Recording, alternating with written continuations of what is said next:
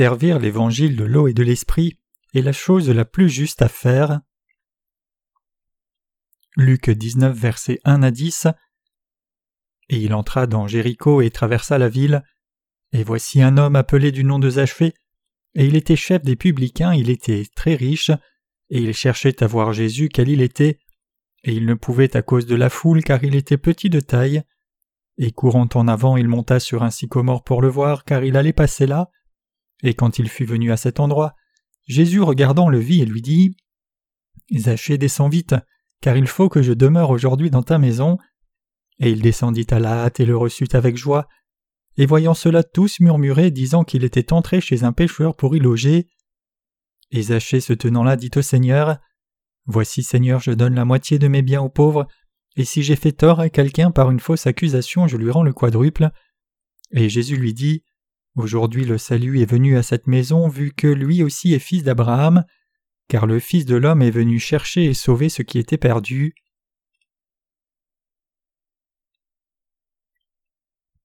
Dieu recherche ceux qui désirent vivre de façon juste et les rencontre personnellement. Dieu sait très bien qui le recherche, il comprend le cœur de ceux qui désirent vivre de façon juste. Dans le passage des Écritures d'aujourd'hui apparaît un chef des publicains nommé Zachée. Quand cet homme a entendu que Jésus venait dans sa ville, il a couru pour le voir. Cependant, comme c'était un homme de petite taille, il ne pouvait pas voir Jésus à travers la foule, donc il est monté dans un sycomore pour l'apercevoir et a vu le Seigneur à partir de là. Alors que Zachée était perché sur le sycomore, Jésus est passé sous l'arbre à regarder Zachée qui était dans l'arbre et lui a dit Zachée descend vite car il faut que je demeure aujourd'hui dans ta maison.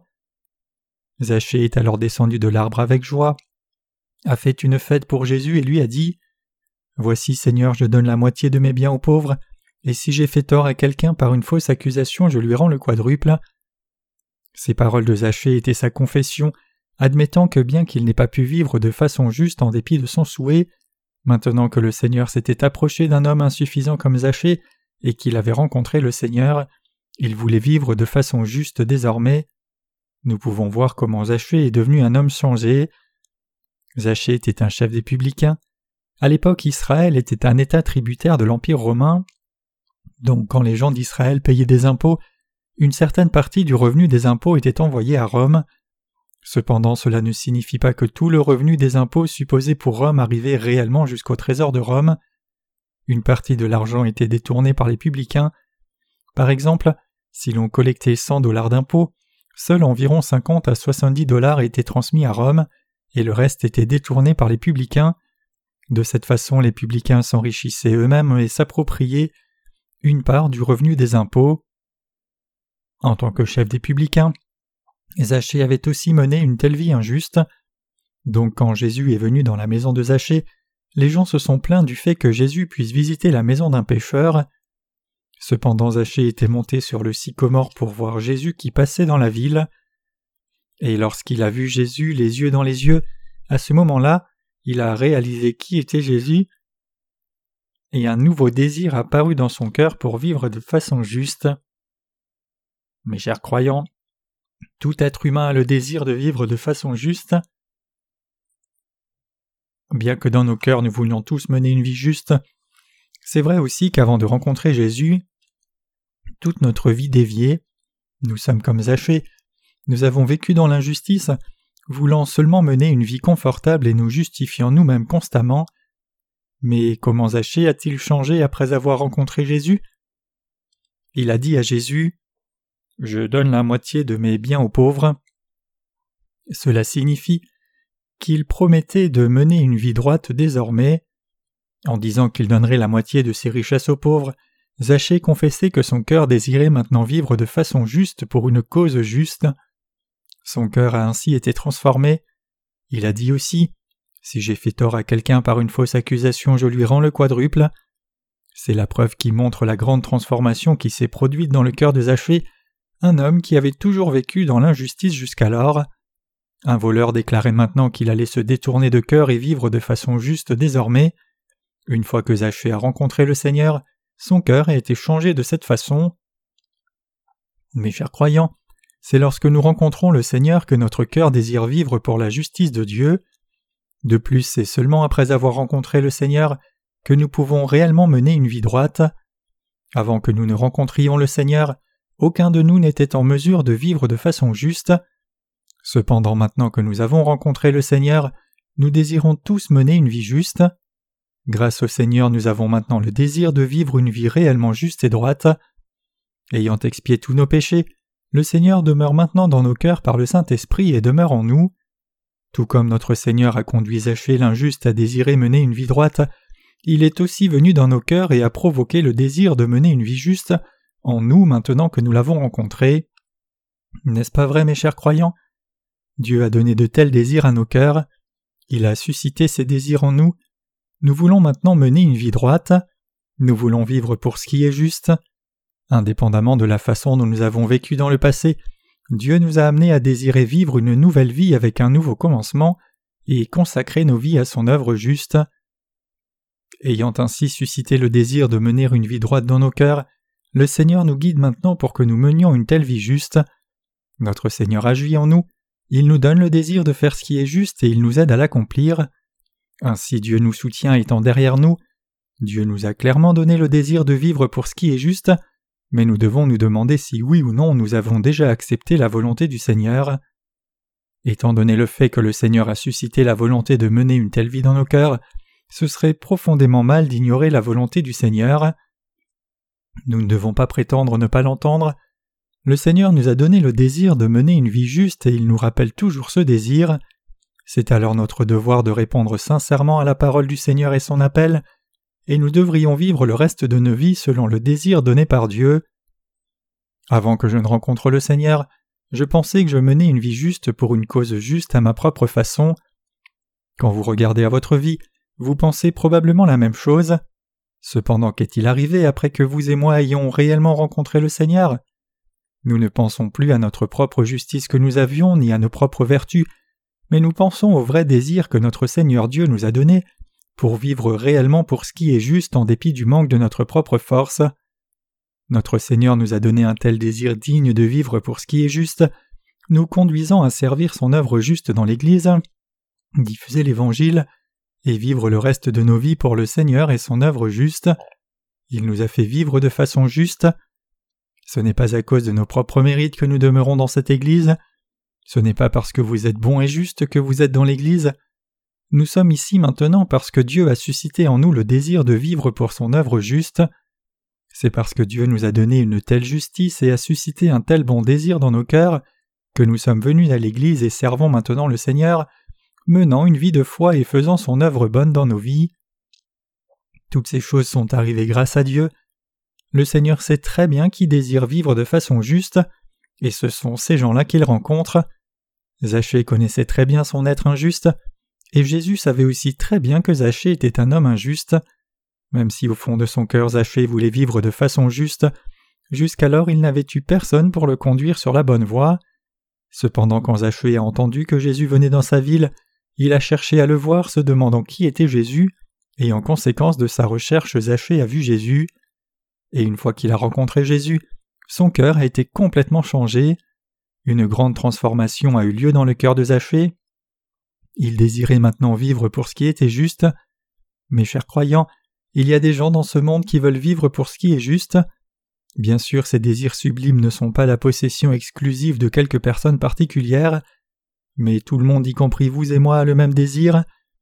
Aussi longtemps que notre conscience n'a pas été scellée au fer rouge, nous avons tous au moins un certain désir de bonté. Cependant le problème c'est que même si nous voulons faire ce qui est juste, nous ne pouvons le faire à moins de rencontrer le roi de justice. À moins que quelqu'un ne rencontre Jésus et ne soit conduit par lui, personne ne peut faire ce qui est bon. Récemment nous avons promis de faire des dons pour financer une nouvelle Église.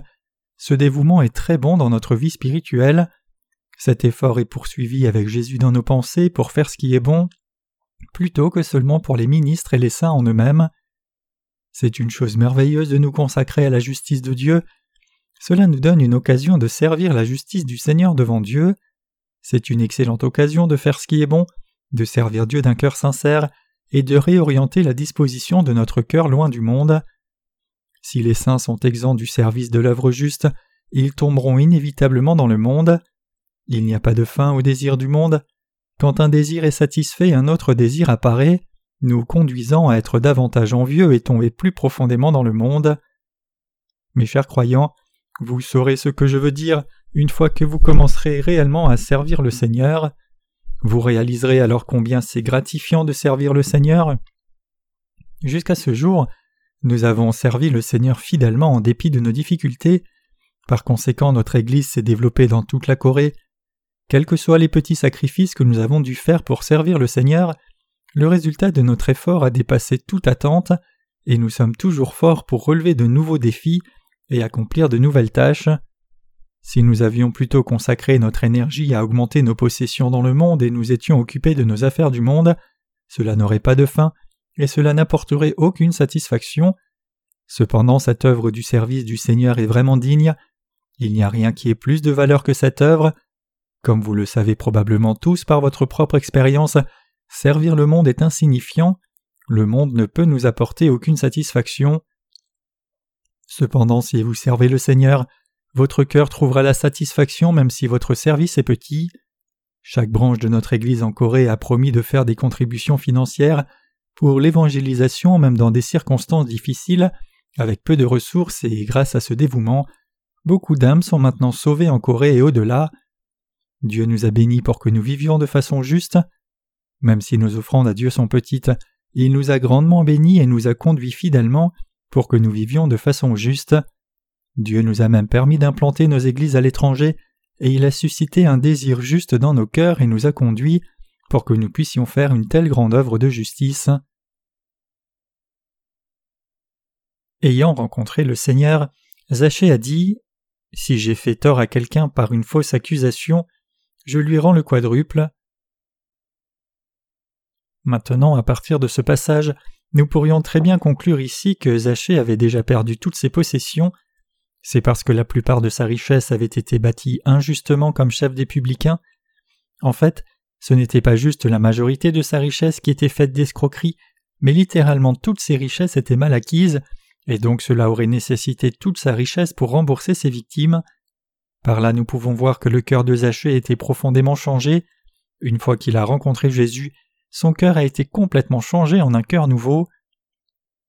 Quand Dieu nous a sauvés, nos cœurs ont aussi été entièrement changés grâce à la justice de Dieu qui a été installée en nous par Dieu. Mes chers croyants, vous ne devez jamais oublier ou mépriser cela. Notre Seigneur nous a donné un cœur nouveau, il a fait que nous fassions des œuvres nouvelles.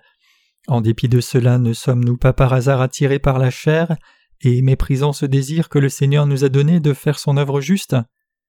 Quand le Seigneur élève sa justice dans nos cœurs et nous conduit à faire son œuvre juste, nous devons lui obéir. Dieu a provoqué un désir dans nos cœurs de faire beaucoup d'œuvres justes, et il nous a fait faire ce qui est droit. C'est ainsi que Dieu agit en vous et moi. Ne suivez pas seulement vos désirs de la chair. Si vous le faites, vous serez attiré dans une vie complaisante et finirez par penser que vous n'avez plus besoin d'écouter la parole maintenant que vous avez reçu la rémission des péchés. Même après avoir reçu la rémission des péchés, si votre cœur est attaché au monde, vous pouvez tomber dans son fossé sans fond qui n'a pas de fin, et une fois que votre cœur tombe dans le monde comme cela, la paix ne peut pas demeurer dans votre cœur. Plutôt votre cœur sera toujours troublé et tourmenté, vous souffrirez. C'est beaucoup plus dur que de servir le Seigneur. Il n'y a pas de satisfaction si votre cœur tombe dans le monde. Lorsque vous ne pouvez pas garder votre cœur, la souffrance vous visitera rapidement. Il peut sembler que tout aille bien mais rien n'ira bien. À la fin vous tomberez dans un piège. Cependant si nous vivons selon le désir juste que le Seigneur a suscité en nous, travaillons et servons son œuvre juste, et suivons le Seigneur en le servant, alors en dépit de nos douleurs et difficultés, le Seigneur nous conduira sur la voie bénie de la paix. Vous devez saisir le fait que Dieu a inspiré un tel désir dans nos cœurs. Nous devons tous réaliser que nous avons un tel désir, non parce que nous sommes justes par nous-mêmes, mais parce que Dieu l'a implanté dans votre cœur et dans le mien. Même si vous avez reçu la rémission des péchés, n'êtes-vous pas encore lié au monde, vous inquiétant toujours de comment gagner votre vie, quoi manger et quoi boire? Ou par hasard, y a-t-il quelqu'un parmi les rachetés qui ait tout parié sur lui-même? Mes chers croyants, vous ne pouvez pas vivre dans la prospérité juste en vous confiant dans ce que vous avez maintenant. Pensez-vous que vous seriez dans l'opulence si vous aviez un million de dollars?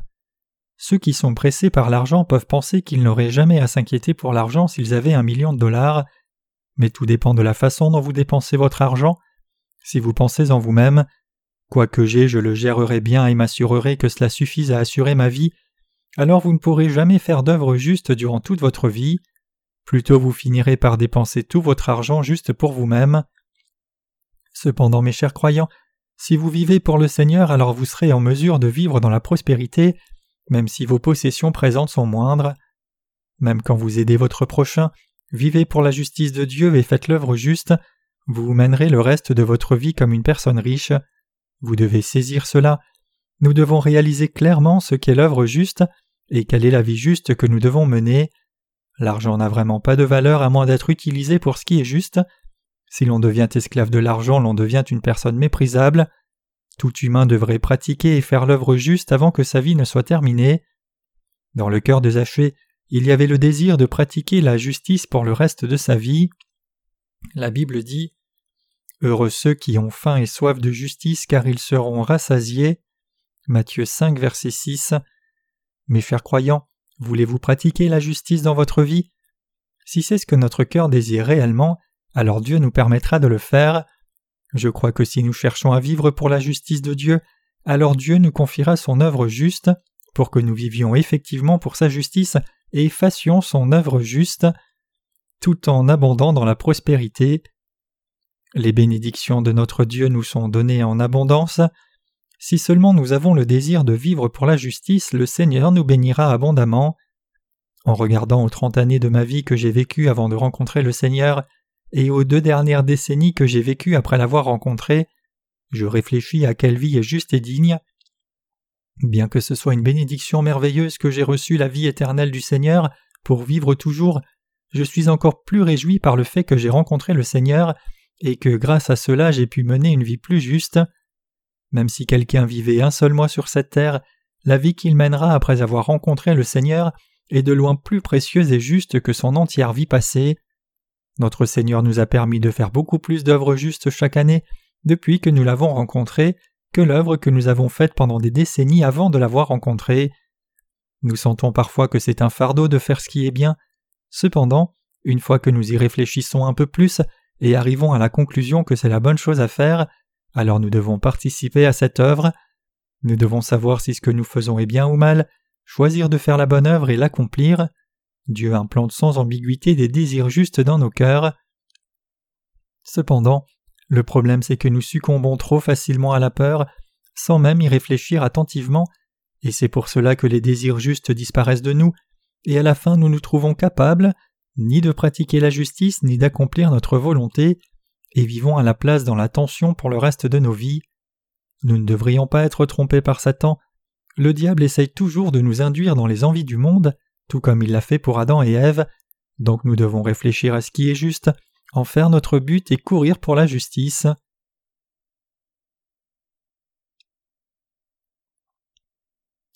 Nous devons réaliser ce qui est juste aux yeux de Dieu. Il y a deux choses dans ce monde que le Seigneur nous a dit de commémorer sans faute jusqu'à la fin du monde. L'une d'elles, c'est que nous devons nous rappeler comment le Seigneur nous a sauvés de tous nos péchés en venant sur cette terre et en nous donnant son corps et sang. Pour cela, le Seigneur nous a dit de suivre le sacrement de la Sainte Seine. Une autre chose dont le Seigneur nous a dit de nous rappeler, c'est comment une femme nommée Marie, qui avait été possédée de démons, a brisé un pot d'huile parfumée et l'a versé sur la tête de Jésus. Sa consécration était de préparer l'ensevelissement de Jésus, et c'était la confession de sa foi qui déclarait Le Seigneur Jésus a expié tous mes péchés par son baptême et son sang à la croix, il a offert un sacrifice si merveilleux par son propre corps pour moi, que rien n'est plus précieux que ce salut. Le Seigneur a pris plaisir à la foi de Marie et a dit En vérité, en vérité, je vous le dis, partout où cet évangile sera prêché dans le monde entier, ce que cette femme a fait sera aussi rappelé en mémoire d'elle. Marc 14, verset 9. Quelle est l'œuvre la plus juste dans ce monde? C'est servir l'Évangile. Servir l'Évangile est l'œuvre la plus précieuse. Croyez-vous cela? Servir l'Évangile est ce qui plaît le plus au Seigneur. Aux yeux du Seigneur, c'est l'œuvre la plus digne. Ce que vous faites pour servir l'Évangile est gardé comme récompense devant le Seigneur, et c'est aussi ce qui porte le plus de fruits vertueux.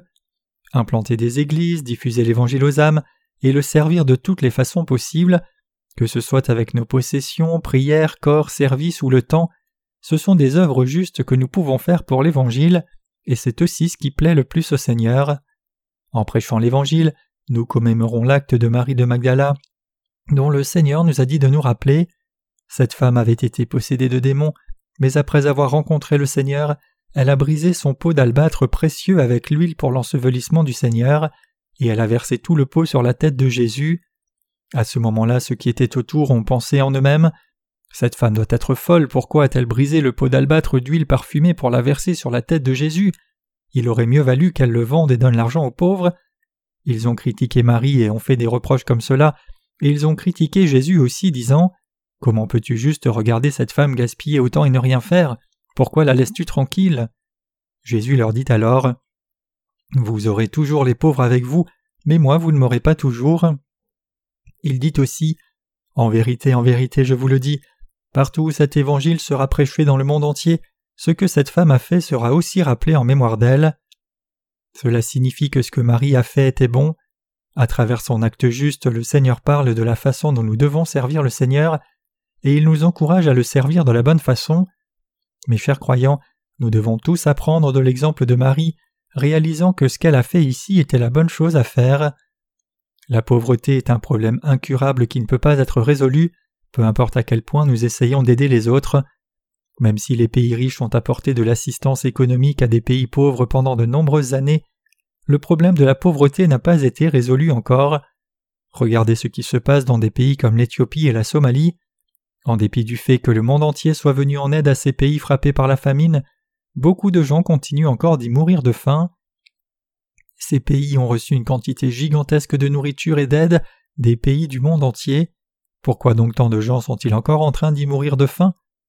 Même si beaucoup de pays et d'organisations ont travaillé dur pour éradiquer la pauvreté, ces efforts ont difficilement produit du changement et peu de fruits. C'est un grave échec. En Corée, il y a un dicton qui dit que même les rois ne peuvent pas éradiquer la pauvreté. Cependant, bien que l'effort pour traiter le problème de la pauvreté perpétuelle ait eu pour résultat peu d'avancement, avec beaucoup de gens qui meurent dans une pauvreté abjecte, servir l'évangile de Jésus n'est pas en vain. La prédication de l'évangile porte du fruit. Si vous servez l'évangile, beaucoup de gens recevront la rémission des péchés. Servir l'évangile portera un tel fruit. Ce n'est autre que la bonne chose à faire. Même si les gens peuvent ne pas être secourus de la pauvreté par l'évangile, ils peuvent recevoir le salut spirituel. Quel fruit précieux est-ce là? Grâce au service et sacrifice des prédécesseurs dans la foi, à cause de leurs actes justes, beaucoup de gens qui nous suivent sont sauvés. Le Seigneur a recommandé les saints de l'Église de Philadelphie pour leur fidélité. Il a dit Je connais tes œuvres. Voici j'ai mis devant toi une porte ouverte que personne ne peut fermer, parce que tu as peu de puissance, que tu as gardé ma parole et que tu n'as pas renié mon nom. Apocalypse 3, verset 8. L'Église de Philadelphie avait peu de puissance, mais les saints avaient gardé la parole de Dieu fidèlement. Le Seigneur prend vraiment plaisir à ce que nous gardions la foi jusqu'à la fin. Si cette foi est corrompue, nous serons jetés dans une souffrance énorme.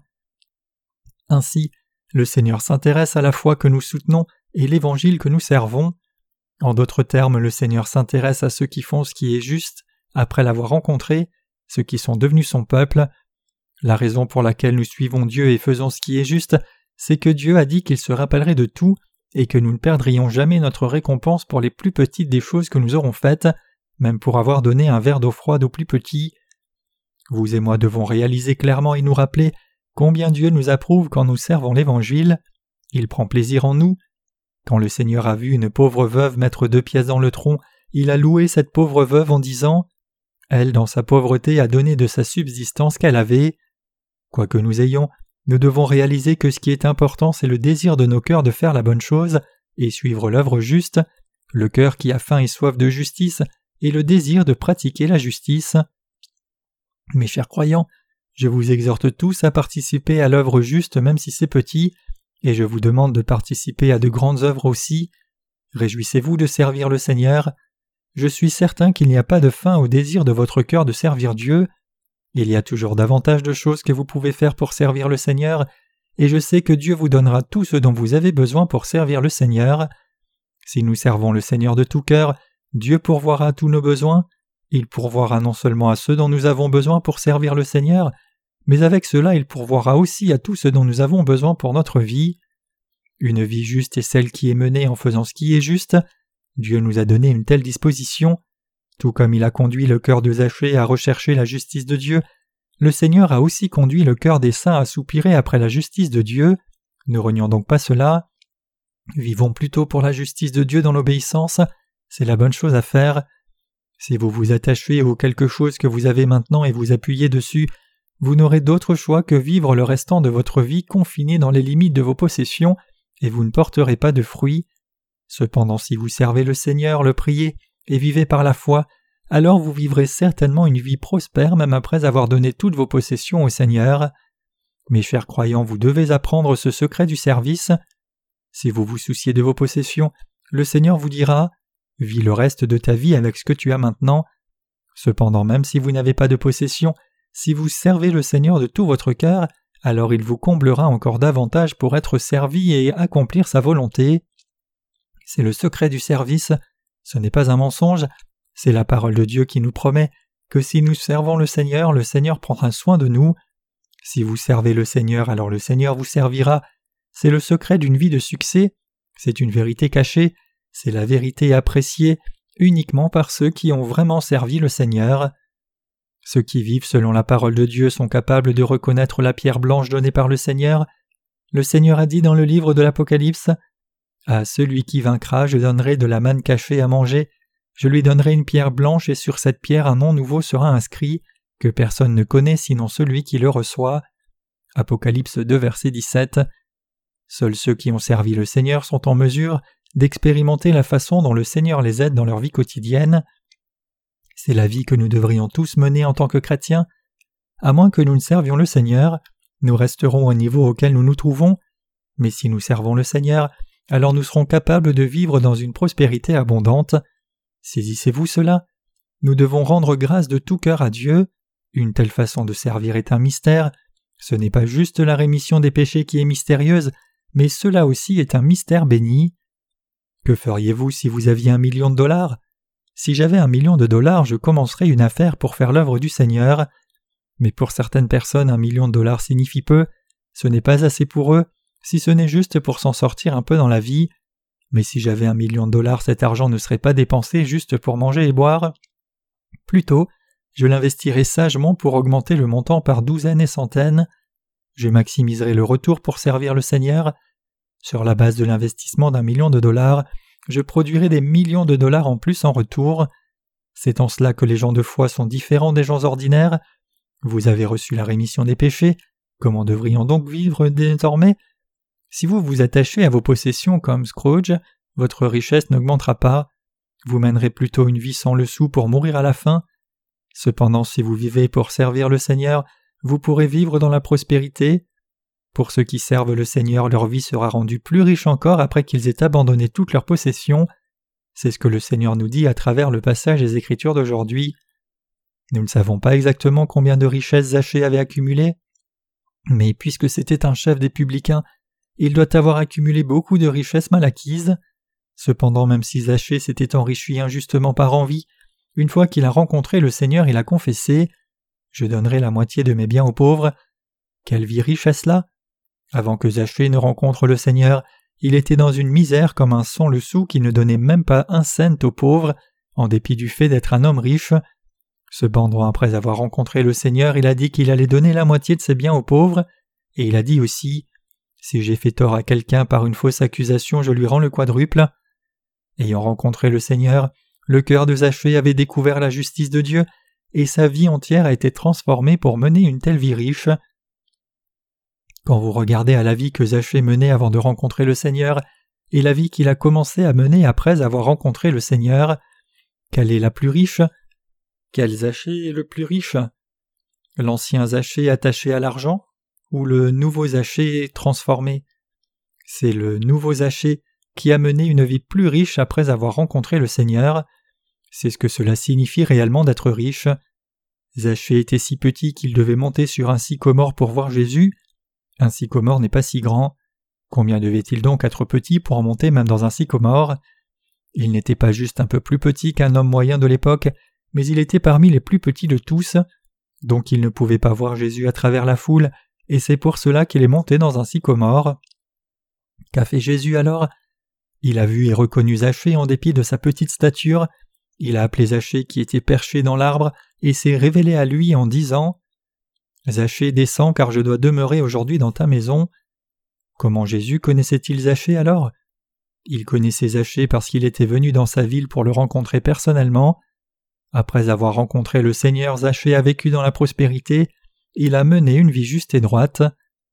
Une fois que nous recevons la rémission des péchés, au minimum nous devons servir le Seigneur dans nos vies. C'est ce en quoi consiste la vie de tout chrétien.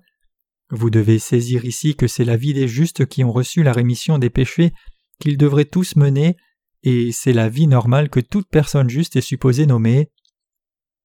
Si nous manquons de servir le Seigneur même si nous avons la rémission des péchés, le Seigneur ne nous servira pas non plus. Le Seigneur sert ceux qui le servent. Il a dit Ainsi donc, quoi que vous vouliez que les hommes vous fassent, faites-le aussi pour eux, car c'est la loi et les prophètes. Matthieu 7, verset 12. Si vous voulez être aimé par les gens du monde, alors servez le monde et ses gens. Si par contre vous voulez être béni par Dieu, servez Dieu. Vous récolterez ce que vous semez. Bien que la rémission de nos péchés soit reçue comme un don par la foi, notre récompense est obtenue selon ce que nous semons. Ceux qui sont persécutés pour la cause des justes seront appelés fils et filles de Dieu, et ils seront récompensés pour leur souffrance. Le Seigneur servira ceux qui l'auront servi.